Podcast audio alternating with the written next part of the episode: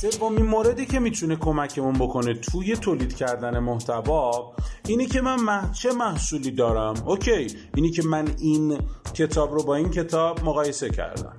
این گوشی رو با این گوشی مقایسه کردم. این نوع نور رو با این نوع نور مقایسه کردم. این نوع تلفن رو با این نوع تلفن اون یکی مقایسه کردم. برتری اینو گفتم اونو گفتم. من محصول چی دارم؟ حالا شروع کنم شروع کنم معرفی کردن اونا. آقا این گوشی که من دارم اینو داره اینو داره اینو داره اینو داره. اون امکاناتی که اون سری گفتم مثلا این این این این این. حالا این اینا رو داره این مدل محتوا رو داره. این مدل محتوا حالا خیلی می‌تونه کمک بکنه به کی؟ به مخاطبت که راحت تر شما رو انتخاب بکنه. شما یه آموزشی دادی یه حسن نیتی ثابت کردی. آدم مخاطبه اومده سمتت حالا توی این گیرودار اومدی یه سری مقایسه ها انجام دادی مخاطبه بیشتر جذبت شده.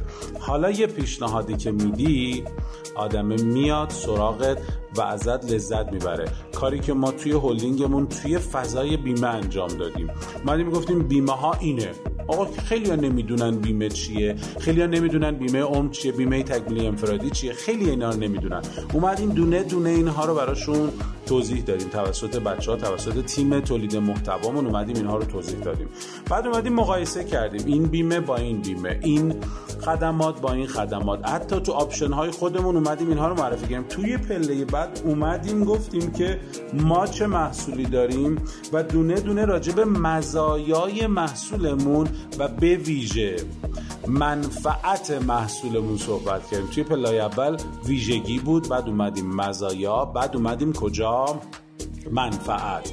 حالا اگر می‌خواید بدونید منفعت چیه benefit چیه حتما تو اینستاگرام من FAB رو جستجو بکنید.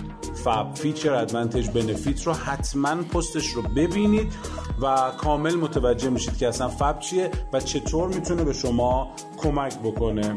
آدرس اینستاگرام هم, حتما در انتها براتون قرار میدم. یا با یه سرچ کوچیک فرباده تهرانی. با تی دسته دار حتما بهش می‌رسید.